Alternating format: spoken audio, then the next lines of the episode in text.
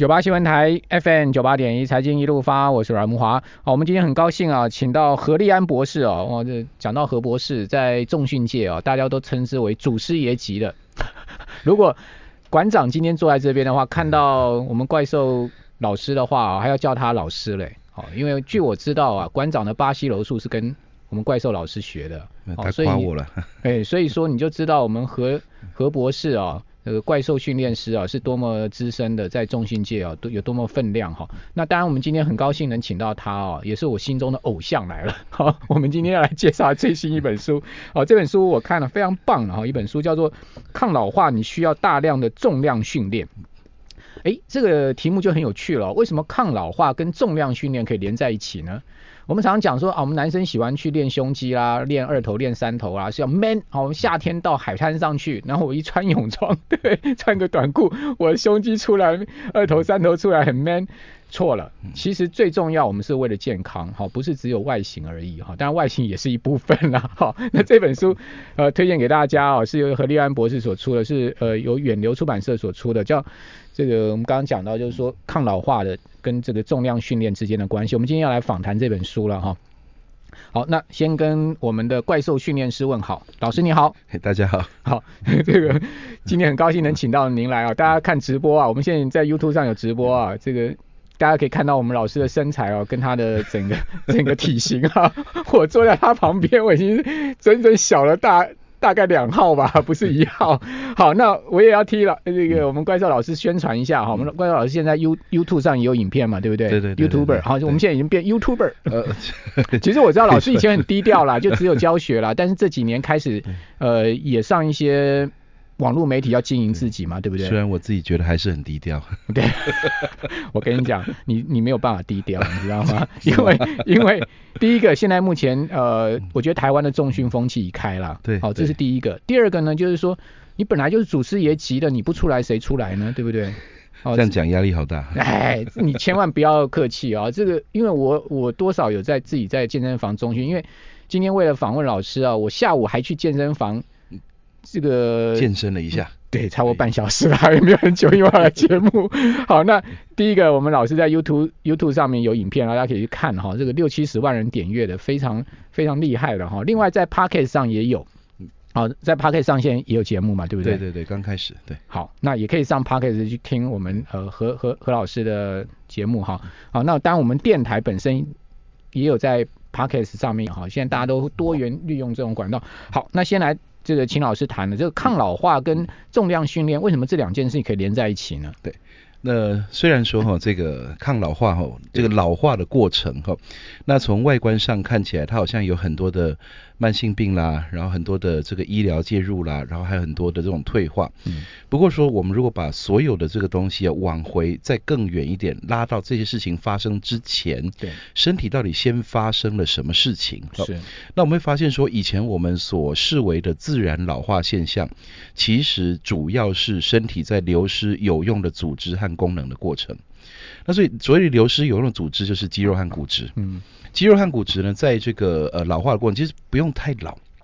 三十多岁，人大概就从他的巅峰状态开始慢慢往后退。男生女生都一样。对，男女生都一样。而、嗯啊、这里面呢，当然一部分呢是呃自然状态，也就是说在自然的现象里面，我们发现人体好像过了这个年纪之后会开始啊有一些不明原因，哦，它就慢慢退。但是另外一个很重要就是生活习惯，嗯，就是我们在现代生活的方式里面会加速这个退化。对。那流失有用的这个组织和功能，组织在就是肌肉和骨质，功能就是神经系统。嗯。这些东西呢，它会优先发生在我们后面发现的代谢症候群，然后呢，多重用药、慢性病，好，那这些让身体越来越坏的事情之前哦，先发生这样子。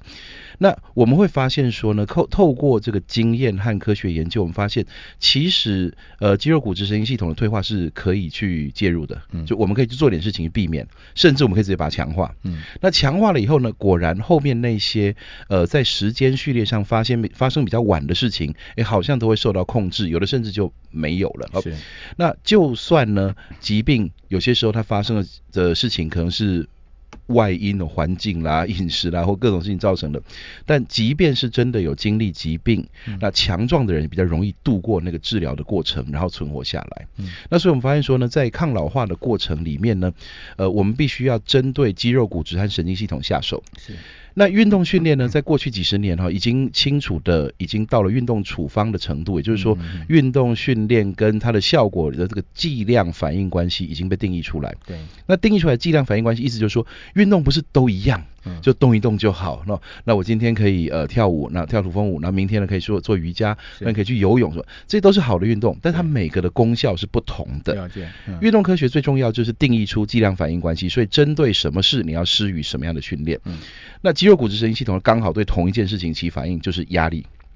压力简单来讲就是对着人体施予渐进式超负荷的压力，让人体为了对抗外在阻力而自动提高肌肉骨质的量和神经系统的功能。嗯，那所以说我们才发现说这是一个非常重要、非常关键，尤其对现在台湾社会来说很重要的一个技术。嗯，好，呃，其实这本书里面哈，我们怪兽老师呃也也把台湾现在目前高龄化的危机把它点出来。好，那也也。也很明明白的强调了说，重量训练它其实是一种预防医医学的观念，对不对？对就刚您所谈的，因为我们男生女生都一样，三十岁之后开始这个自然的，你没有办法抗拒这种，就像你没有办法抗拒地心引力是一样的，对，没错，它就会自然的流失你的骨质啊，你的肌肉就会流失了。如果不做任何事，对，如果你不做任何事，你就流失。所以说，再加上你可能后天你又。很不喜欢动的人，就像您书上所讲，越不想动，你就越越不会动，然后你的这个肌肉就会越流流失，到最后有可能会变成肌少症，这些问题都会出来。好，所以说我们怎么样呃加强我们自己的重量训练就很重要。就像您书上也有写到所谓的最大重量训练，对不对？对好，那这些观念都是因为呃这个运动科学发达之后而有的观念嘛？就是说因因为您刚书上也有写到说过去的这种运动。为什么失败？典范的移转也有不同嘛，对，不对？对对，这是一个很重要的问题哈，因为呢，在呃从八零年代开始哈，那运动科学开始受到重视哈。对，其实更早在七零年代，大家就已经开始努力，只是那时候呢，大概科学化的程度不高。八零年代、九零年代越来越好，那直到的就。体育啊，它可以成为一个研究所等级的的这种科系啊，这个机构。那那时候就开始大量投入研究。那研究的过程当中就发现说了，当时哦，早期我们人类开始进入这种生活形态哈。那我们发现说了，很多的慢性病都提高了。从早期人类的主要死因都来自于什么？这流行的传染病、流行病或者是说意外伤害。逐渐的医疗发达以后，控制了这些事情，就人类以另外的方式呃来来来结束人生。那通常都跟慢性病有关。当时第一个锁定的东西就是肥胖，而肥胖议题在八零年代一直炒到在两千年初。那没错，这个肥胖本来它的确是有坏处的，但在这个肥胖的这个过程，就是呃控制肥胖的过程里面呢、啊，大量采用消耗热量为目的的运动方式哦。但没有想到的一件事情是哦，你虽然控制了肥胖，但这种消耗性的这种分解型的训练模式，其实肌肉量通常也是跟着下降的。嗯，要同时让身体接受。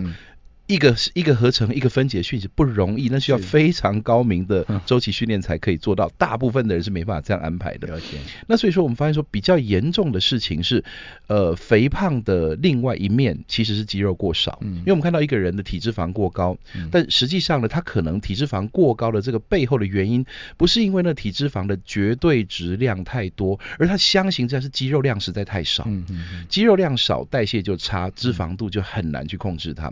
所以说。说呢，整个减肥的旧典范，其实施行了二三十年是没有控制到呃这个提升健，没有达到提升健康的这个目的的，就制造出一些呃玩铁人三项的人，这倒是另外一个意外的收获哈。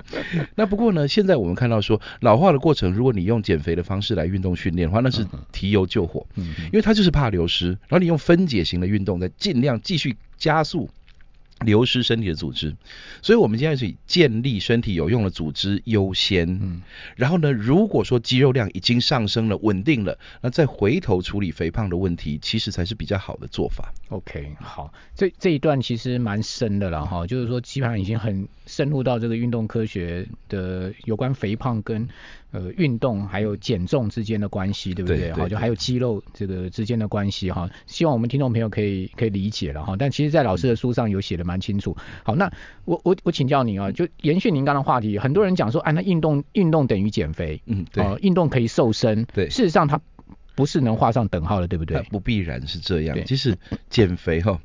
绝大多数来自饮食控制，饮食控制比较明对。比较快速，对饮食控制那边如果没有任何介入的话，其实用运动来消耗这个呃热量呢，其实效率是相当低的哈。嗯、你可能在操场上跑的要死哦，就消耗了什么两片吐司的热量这样子 哦，哦非常的令人沮丧哦。那那对那那你在真正消耗到大的热量之前，大家就把自己累垮了。是，所以呢，第一个饮食首先得控制，那这就叫营养师的专业了哈。好，那如果运运动的方面的话呢，我说运动其实真正 CP 值高的地方在于它建立好了肌肉量，嗯，然后把肌肉骨质这些啊，呃，这个退化当中会拼命流失的东西把它建立起来。第一是你肌肉和骨质强健的话，你还保有一个行动能力，没错。你在这老化过程当中是非常重要，这几乎是生活品质最重要一个分水岭，就是你是否自己照顾自己。对，而人要动就要肌肉的力量，这包括行动、坐卧，包括出门走走，包括自己上下楼梯、穿衣服这些。那这些一旦有了以后呢，然后呢才开始说，如果如果肥胖还是个问题，实际上你如果观察很多的中老年人，其实肥胖不是他的问题，过瘦才是。对。那所以呢，在这个过程当中呢，建立他的好的这个有力量的这个身体结构，是让他可以自主照顾啊，不需要依赖人的一个很很重要的关键。好，诶，其实刚刚这个中老年人过瘦才是问题哦，这个事情哦是真的哦。对，像我妈妈的心脏科医师啊，就跟我讲说啊，其实你要让妈妈胖一点，呃，他说其实胖一点的人比较长寿啊，这个。他从心脏科医师的角度，他会建议我妈妈每天都要睡前要喝一杯牛奶。嗯、哦，这个当然是不见仁见智，就但我是传传导我这个心脏科医师跟我讲的这样子的观念了哈。好，我们这边先休息一下，等一下回来就我们进入到另外一段非常重要，就是我要请教怪兽老师，就是说，那既然是呃。我们刚刚谈了这么多种种种种，那我们怎么样把它转化成是有效的重量训练，去强健我们的身体哈？这件事情才是这本书的核心。而其中更重要的是，后面有很多示范动作是由我们怪兽老师的七十岁的双亲哦，对哦，这个示范哦，就等一下来请他讲一讲双亲的这个实际的经验。好，我们这边先休息一下，等下回到节目现场。阿新闻台 FM 九八点一财经一路发，我是阮木华。我们今天财富与生活啊，很高兴的请到。怪兽那个训练总教练哈何立安何博士来到我们节目现场，何博士的学历也很有趣哦，是台湾大学政治系，对，你是台大政治系的，没错，真的，你的博士学位体育博士是美国春田学院呐，对对对，哦，所以 从政治转到体育，这中间一定有一一番心路历程，不过我们今天不谈了哈。那当然这本书后面很重要，又告诉大家中老年人啊怎么样去做重力训练了哈，其实。我大概是差不多一年半前、两年前接接触重训啊，当时也是跟这个博士的双亲一样啊，感觉自己上了五十了之后啊，哎，呃，发现自己的体能也在衰退，哦，那走这个楼梯啊也会喘，好，所以我就开始自己去这个找教练练习啊，我现在。大家可以上网去搜我们何博士啊，就是说他有一个标准嘛，比如说引体向上你要拉十个嘛，对不对？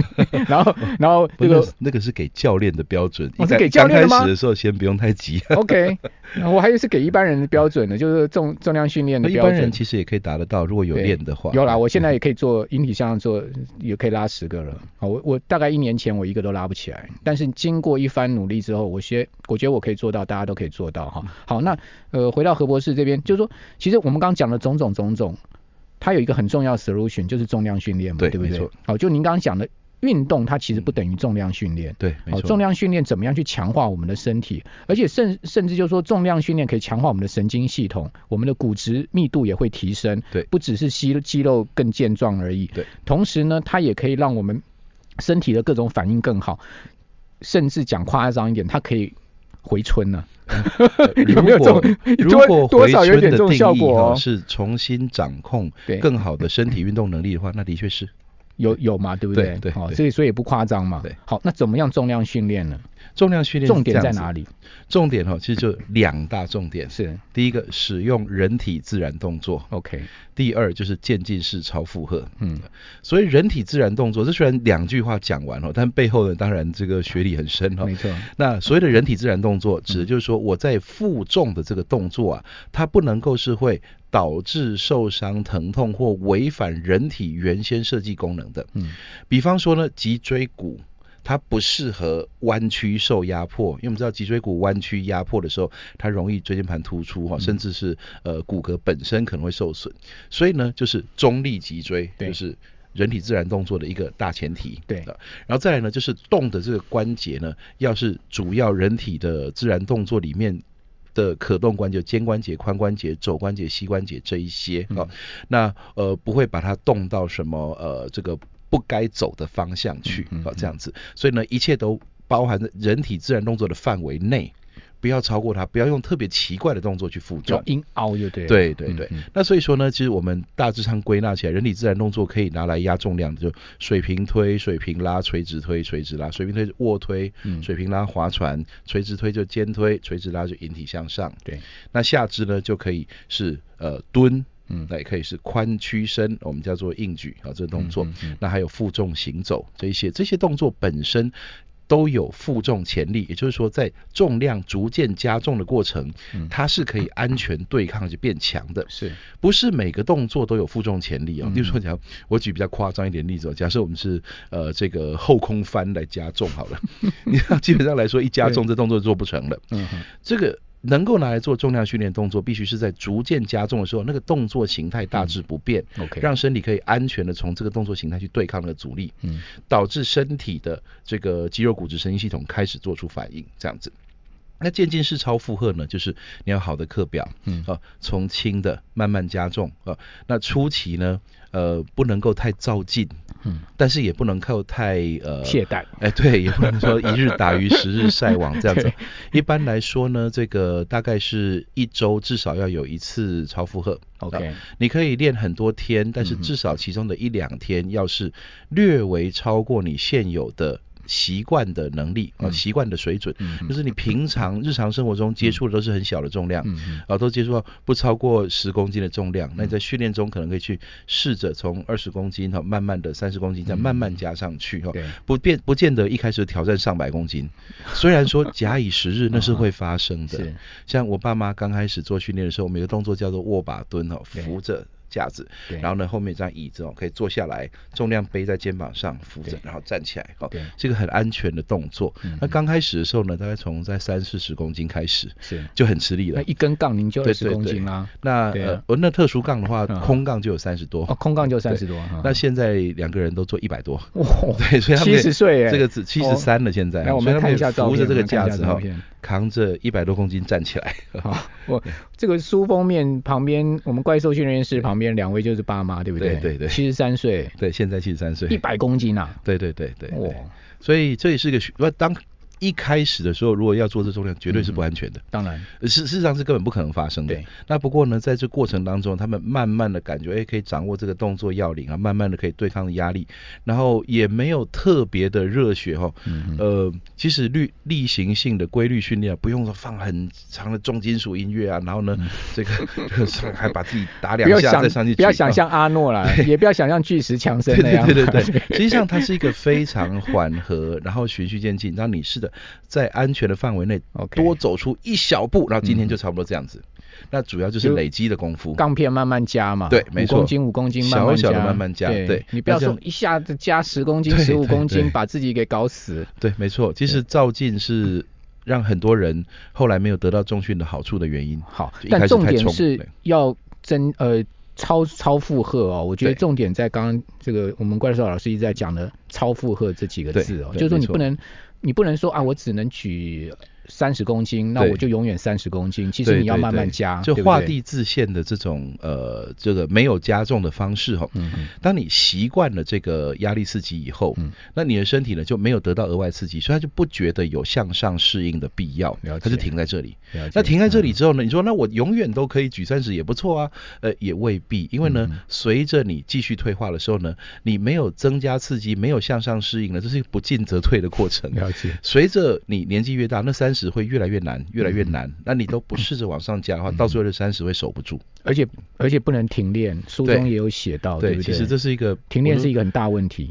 接下来我们可能必须要有一个认知，就是重量训练会是生活形态的一部分。了解，对，就像在呃牙刷发明之前，人类不知道每天都要刷牙。但是开始刷牙 之后，你发现说，那我我刷牙刷到哪一天要停？是我刷到二十岁了够吗？当然不够啊！你要活几岁，你就要刷到几岁啊？对，重量训练大概也会变成这样子。好，这是一辈子的功课了。好，就不管你七十岁、八十岁、九十岁，其实我在健身房看过很多爷爷奶奶在里面很认真呢。这是个好现象。哦，那但我们还是要讲说，其实重量训练也需要专业的教练了哈，指导，对不对？有时候。